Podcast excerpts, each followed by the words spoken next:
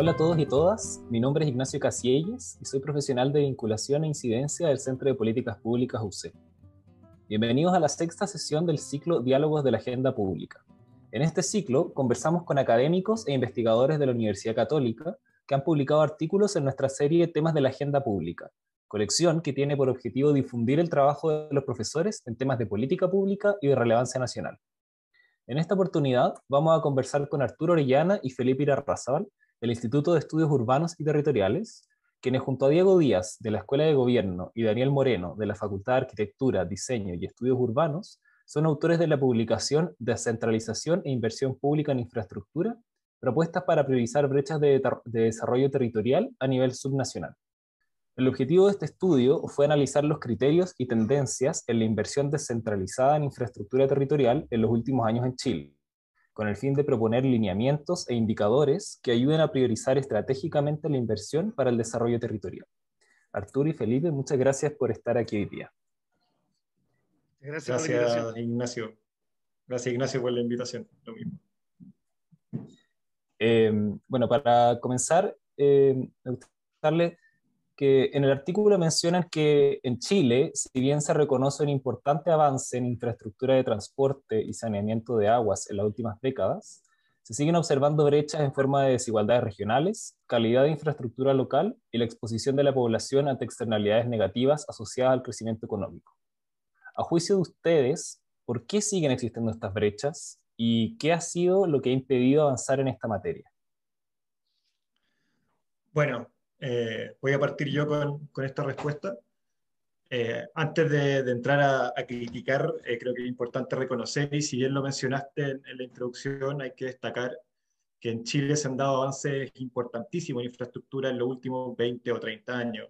Cobertura sanitaria, la viabilidad estructurante, es decir, los caminos principales materializados más que nada en la Ruta 5, obras portuarias, etcétera si comparamos a nivel nacional el país, que hace 20, del país de hace 20 años con el actual en materia de infraestructura, concluimos sin duda que hay un avance importante y reconocido por los eh, organismos internacionales. El tema que proponemos que merece ser revisado es cómo esta infraestructura se distribuye al interior del territorio nacional y qué estamos haciendo para que esta inversión permita un desarrollo territorial inclusivo para las distintas localidades del país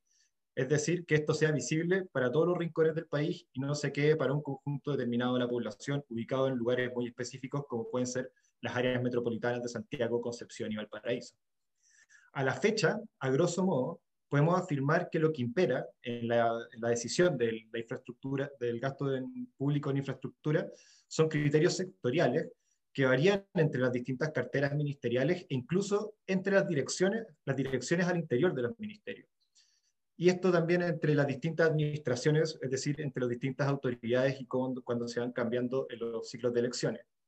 Esto se complementa con presiones políticas de actores regionales o locales que buscan, con justa razón, que sus territorios cuenten con la infraestructura necesaria en distintos ámbitos. Incluso hemos visto movilizaciones sociales por hospitales, caminos, puentes, lo que va dando cuenta de las luchas y anhelos de estos territorios por tener un desarrollo adecuado, conforme a lo que ellos esperan. En ese, en ese sentido, no tenemos planes transversales como sociedad, o sea, como país, que nos permitan identificar y abordar las desigualdades territoriales. Como centralmente abordamos en el capítulo y lo que vamos a estar conversando hoy día, eh, hay que dejar en claro que es muy improbable que se erradiquen estas brechas o estas desigualdades territoriales respecto al desarrollo de infraestructura sin considerar al menos dos puntos.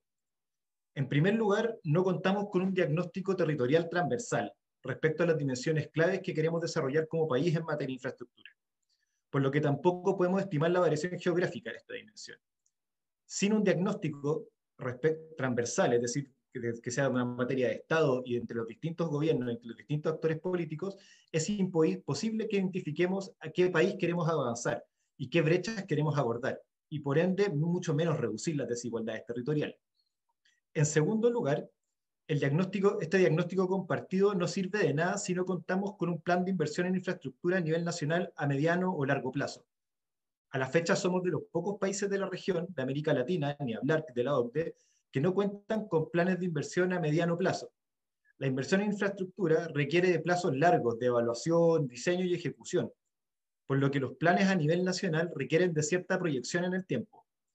Es necesario generar planes de inversión que sean producto de acuerdos transversales entre los sectores políticos y los distintos niveles de gobierno, sobre todo en el marco del proceso de descentralización y los próximamente eh, funcionando gobiernos regionales con, gobernadores electos democráticamente, que se respeten entre los distintos cambios de autoridades y que permitan avanzar en función de directrices establecidas a través de estos grandes acuerdos. En ese contexto, y para ser claro con la, con la pregunta que planteaste, se puede afirmar que no se ha progresado en reducir las brechas porque no las hemos identificado colectivamente y tampoco hemos logrado generar acuerdos sobre esto. Por lo cual, en cierta medida, las brechas no existen o son una metáfora en la discusión de la política nacional. Muchas gracias, Felipe. Em, mencionaste que existía em, una inversión en infraestructura territorial que, que sigue ciertos criterios políticos. ¿Cuáles son los riesgos asociados a este fenómeno y, podrían contarnos un poco más de la distribución táctica que ustedes describen en su artículo y cómo esto ha afectado a nuestro país? Bueno, lo, que dice la literatura a nivel internacional en esta materia es que ante la ausencia de acuerdos transversales como sociedad y, como decía, entre niveles de gobierno y entre sectores políticos, eh, y por ende, si no hay acuerdos transversales, mucho menos van a haber reglas definidas y estables en el tiempo, es decir, instituciones que se hagan cargo de la, de la inversión en infraestructura. Lo que va quedando se puede definir como lógicas no programáticas.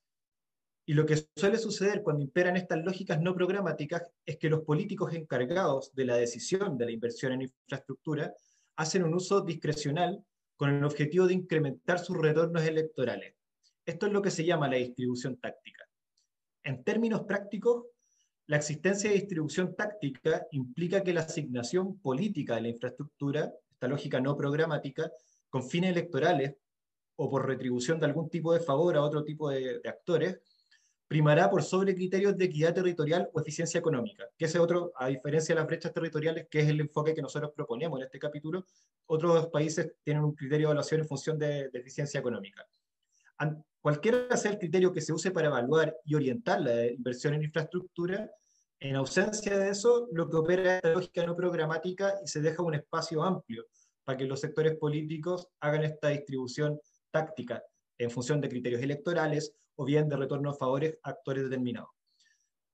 Quiero dejar en claro que en el trabajo de nosotros no evaluamos inversiones, eh, no, evaluamos distribución táctica como tal, lo tenemos como contexto. nosotros lo que abordamos fundamentalmente son convenios de programación del Ministerio de Obras Públicas y no vemos si hay una distribución táctica de eso. Lo que sí queda claro es que no hay tanto en el marco institucional ni en lo que se va ejerciendo en la práctica una relación con, la, eh, con, la, con la, el, el, el, que se vayan achicando o acortando las brechas de infraestructura territorial. Sin embargo, y dejando claro que nosotros en este trabajo no establecemos distribución táctica en los convenios de programación, hay varios trabajos que a nivel nacional han demostrado el uso de una distribución táctica en la infraestructura territorial en Chile. Los más conocidos, por ejemplo, son los de Lara y Toro, que lo hicieron con los fondos de, de los programas de mejoramiento urbano y programas de mejoramiento eh, de barrios de la Subsecretaría de Desarrollo Regional, concluyendo que se puede asignar que la asignación de estos fondos desde el gobierno central a las municipalidades se encuentra altamente influenciada por la correspondencia entre la coalición gobernante en el Poder Ejecutivo y los municipios que pertenecen a esa coalición. Es decir, el gobierno de turno y los partidos políticos asociados van distribuyendo usualmente la infraestructura en los municipios de sus propios sectores políticos, transversal a todos los gobiernos de los últimos 20 años. Liber y CAINSA hacen lo propio con el Fondo Nacional de Desarrollo Regional, mostrando que la tendencia se intensifica en los años de elecciones y se tiende a centrar en municipios que tienen mayores bolsones de voto. En tanto, devolver favores ahí puede tener una mayor retribución en las elecciones a nivel distrital eh, o nacional. Entonces, hay evidencia para suponer que en Chile hay algún grado de riesgo de que la distribución táctica esté primando por sobre otros criterios, en tanto hay una ausencia de criterios técnicos definidos. Los riesgos de esto, en términos de desarrollo territorial, es que las localidades en las que prima un sector político pueden ir quedando paulatinamente excluidas del desarrollo territorial en tanto, es poco probable que una autoridad opositora les asigne proyectos de inversión en infraestructura. A la inversa, zonas alineadas con las autoridades regionales y nacionales se pueden ver beneficiadas.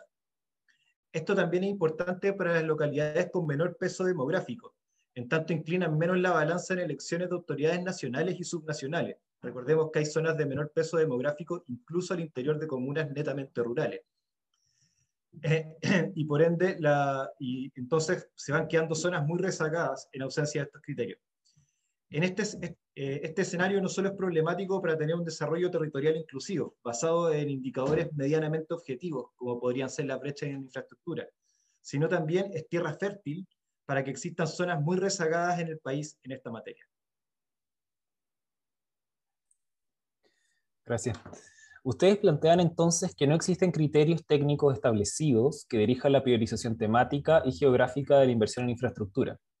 ¿Por qué no existen estos criterios y cuáles deberían ser? ¿Quién los debería definir? Me parece que estamos en un momento donde obviamente lo que demuestran los datos y lo que ha sido las tendencias las últimas décadas es la supremacía, como se señalaba, de los criterios sectoriales por sobre un enfoque territorial. Y esto queda eh, de mano de hecho, por ejemplo, casi el 90% de la inversión pública que se materializa en las regiones es decidida en los ministerios. De hecho, cuando uno revisa, por ejemplo, los planes directores de infraestructura, eh, dentro de todos los documentos que contiene o de cuál hacen las proyecciones o hacen las calibraciones respecto a los requerimientos de inversión, por ejemplo, en el Plan Director de Infraestructura 2010-2025, la Estrategia Regional de Desarrollo es uno más de los documentos y la mayoría de los documentos que sostienen esa forma prospectiva de planificar la infraestructura, básicamente son documentos de la propio Ministerio de Obras Públicas. No quiero decir que no hay un trabajo profesional ni que no hayan criterios técnicos, pero es difícil pensar, como señalamos, que eh, la visión del Ministerio de Obras Públicas pueda tener todo el grado de integralidad e inclusión que se necesita. De hecho, si uno ve las tendencias, por ejemplo, demográficas que han tenido las grandes ciudades, como decía Felipe, también ocurre intrarregionalmente, es decir, tenemos zonas eh, que, donde ha habido infraestructura, pero han terminado con despoblamiento, porque la infraestructura pública lo que ha significado es posibilitar desarrollo de, eh, económico productivo, pero de actividades que tienden a despoblar los territorios, la minería, grandes obras, por ejemplo, contra la agricultura más de, las planicies o de las áreas, digamos, de montaña, y por lo tanto hay formas de vida que bajo este desarrollo de plan de infraestructura no terminan disipando la población del territorio, sino más bien concentrándolo en las grandes ciudades, porque obviamente eso no va de la mano de otras inversiones en educación, en salud, etc. Por lo tanto, en la medida de que tengamos planes eh, directores de infraestructura que se, que se construyen a partir de una mirada solamente de obras públicas, y donde eh, prácticamente no se toman en consideración otros, otros criterios, vamos a encontrar lo que hemos podido visualizar con este estudio, brecha significativa, donde predomina la visión nacional por sobre la de gobernanza eh, regional. Y eso tiene que ver con el poco peso específico que tiene la gobernanza multinivel, que ya ha sido de alguna manera declarada por la OCDE el 2017 como uno de los grandes problemas para el desarrollo con equidad e inclusivo en, en el país. Y respecto al nuevo escenario que tendremos en unos meses, con gobernadores regionales elegidos democráticamente y la posible aprobación de una política nacional de ordenamiento territorial y con ello los planes regionales de ordenamiento territorial, ¿qué desafíos se plantearán en materia de infraestructura? Bueno, yo creo que se nos viene un escenario bastante complejo. Partamos de la base que por primera vez vamos a tener una autoridad política en las regiones eh, eh, votada, digamos, electoralmente, por lo tanto, con un peso político que nunca han tenido los intendentes, acuérdense, que siempre han sido figuras designadas. Por otro lado, eh, no tenemos una política nacional de ordenamiento territorial aprobada y por lo tanto tampoco tienen las regiones un instrumento como el PROT que les permita orientar y hacer más vinculantes las decisiones de política pública, digamos, en el territorio, que era el espíritu de la ley 21.074. Nosotros en ese sentido sentimos que eh, va a estar como medio desnudo, por decirlo de alguna manera, los gobernadores y las gobernadoras para poder imponerle a los ministerios sectoriales la orientación más focalizada, como dice bien Felipe, que se haga cargo de las brechas existentes, porque no queremos decir que el país no invierta en infraestructura desde el punto de vista de escala nacional adecuado, no estamos diciendo eso. Lo que pasa es que cuando la materializa en las regiones, lo hace con decisiones que no tienen nada que ver con, primero, la estrategia regional de desarrollo que las regiones tienen, porque es un instrumento tampoco, digamos, eh, no es un instrumento normativo, es un instrumento indicativo, porque no hay una planificación regional a, nivel territorial en las regiones, y por otro lado, porque finalmente los presupuestos sectoriales son impuestos desde el nivel central de gobierno. Por último, ¿cuáles son sus propuestas para potenciar la capacidad de la inversión en infraestructura y para incentivar un desarrollo territorial equitativo y sustentable? Bueno, nosotros en el capítulo, lo que vamos concluyendo en el capítulo, se resumen tres propuestas principales. estas tres están fundamentalmente albergadas en, el primer lugar en la primera propuesta, que es, es lo que es necesario avanzar en la elaboración de forma concertada y estratégica de planes a mediano o largo plazo que orienten la inversión pública en infraestructura. Para ese propósito es necesario concertar con direcciones independientes del gobierno de turno que guíen este proceso, es decir, tener entidades independientes que se encarguen de generar estos planes. Esas direcciones deben guiar los diagnósticos, evaluar el avance de los indicadores que se definan y por sobre todo concertar acuerdos entre los distintos niveles de gobierno y actores políticos eh, respecto a los aspectos que deben ser priorizados. En segundo lugar, y siempre en el marco de estos planes, y, probablemente, y obviamente lo central del trabajo que abordamos, es que estos planes de inversión se basen en brechas de infraestructura territorial que permitan priorizar los lugares y dimensiones más rezagadas. En el trabajo de nosotros empleamos el índice ISIP, el cual puede ser un ejemplo, pero hay varias alternativas que se pueden emplear. El punto es que estos índices se encuentren desagregados geográficamente a nivel de comunas o quizás incluso a, a escalas geográficas más específicas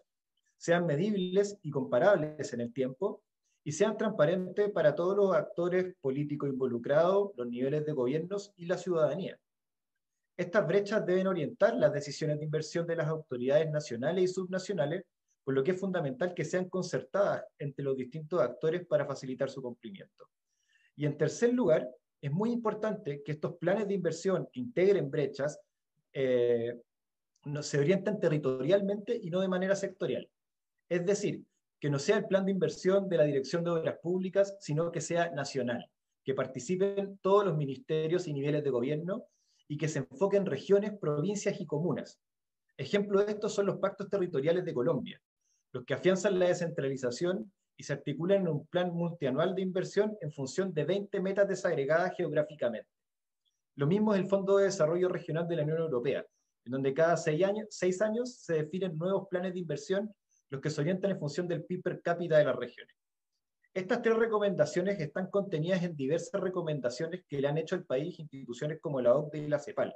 En tanto, consideran que la institucionalidad del país en materia de inversión pública no está preparada para promover un desarrollo territorial inclusivo y sustentable, particularmente ante desafíos como el cambio climático, el déficit fiscal producto de la pandemia y mayores demandas por profundización democrática y descentralización a nivel global. Bueno, ya llegamos al final de nuestra entrevista. Muchas gracias Arturo y Felipe por esta conversación. Los invitamos a descargar y leer la publicación Descentralización e Inversión Pública en Infraestructura Territorial, propuestas para priorizar brechas de desarrollo territorial a nivel subnacional, disponible en nuestro sitio web políticaspublicas.uc.cl.